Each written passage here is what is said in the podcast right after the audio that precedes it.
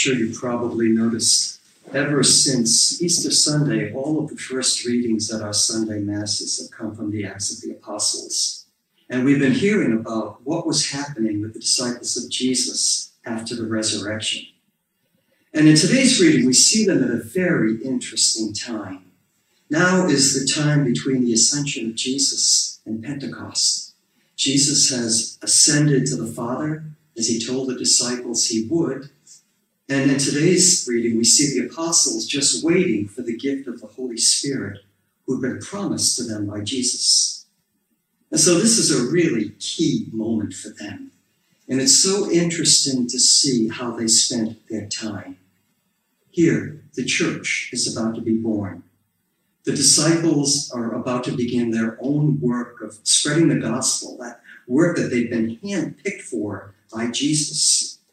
And they're all gathered together in the upper room, and they don't spend their time strategizing or planning. They don't spend their time studying maps to figure out who's going to go where. They don't spend their time packing up provisions for their journeys. As the reading says so beautifully, so simply, together they devoted themselves to constant prayer. They knew that that was the most important thing that they could do. And in this short, beautiful passage from the Acts of the Apostles, we really see one of the first images of the church at prayer. We see the disciples, these first Christians, men and women, gathered together, praying together. And we see Mary, the mother of Jesus, in their midst, praying with them and praying for them. And it's so clear that this is exactly like what we're doing here, because we too know how important this is. All of us, men and women, disciples of Jesus, we're here together praying to Jesus with Mary in our midst, praying with us and for us. And it's been this way for 2,000 years. This is the beauty of the church. And I imagine that the disciples were praying for a lot of the same things that we pray for. They were very much like us, a lot of the same emotions. And in many ways, this was a stressful time for them. And so, first, I think they were praying for each other and maybe even praying to move beyond some of the tensions that they were feeling. Remember, they weren't saints yet. They had not yet received the Holy Spirit. And I have to believe that, humanly speaking, there were still some unresolved issues among them. For example, I imagine that Peter was still stinging from his denial of Jesus, and probably well aware that the others hadn't forgotten about it. I imagine doubting Thomas was a little embarrassed by the weakness of his faith, by his unwillingness to believe in the resurrection until he had concrete proof. He was probably thinking of the scene he'd made a few weeks before. And I imagine that James and John were still struggling with their ambitions to be the first, to be the greatest in the group.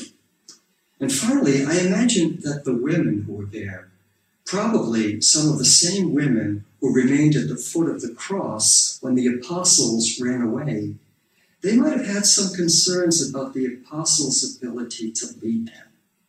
But the point is, they all knew that the only way to be true to Jesus and to be able to do all that he asked of them was to be at peace with each other. And the best way for them to do that was to pray with and for each other. And so they prayed.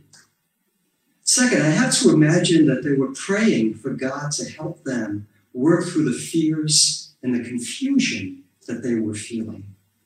I mean, imagine the fear they felt as they remained in hiding in that upper room, deathly afraid that what had happened to Jesus could easily happen to them.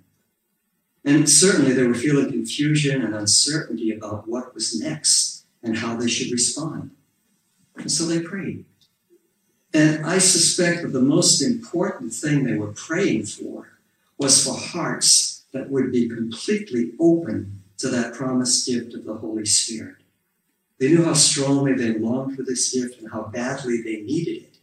And they knew that if they were open to the Holy Spirit, that He'd guide them through these un- uncertain, difficult times, that He'd help them achieve the peace that they were looking for, that He'd help them work through their fears, and that He'd give them the wisdom that they needed to do the right things and make the right choices.